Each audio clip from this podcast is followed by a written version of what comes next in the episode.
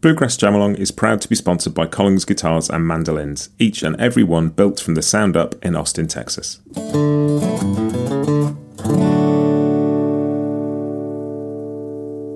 This episode is also brought to you by Peghead Nation, the home of roots music instruction. If you want to improve your playing, join me and thousands of other pickers getting better every day at pegheadnation.com.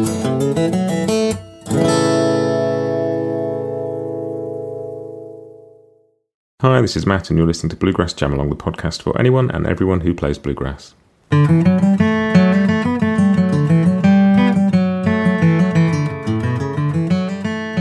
Welcome back to another week. This week we are playing along to Billy in the Low Ground in the key of C at 85 BPM. This is the jam along track, so I'll start off with backup and then switch to tune and we'll go backwards and forwards four times through. Um, you'll find a call sheet at bluegrassjamalong.com if you need one. Um, and when you're done, don't forget to check out the Uplay rhythm track, the Uplay lead track, and the performance track too. Um, also, got another interview on the podcast this week. Uh, I've been speaking to Marcel Ardans from Lessons with Marcel. Really nice guy, full of just interesting chat about bluegrass, about guitars, about learning tunes. Uh, do go and check that out. Um, there'll be more interviews coming on the podcast soon as well, so keep your eyes peeled for those. Okay, here comes your counting, and we'll be jamming along to Billy in the Low Ground. One, two, one, two, three, four.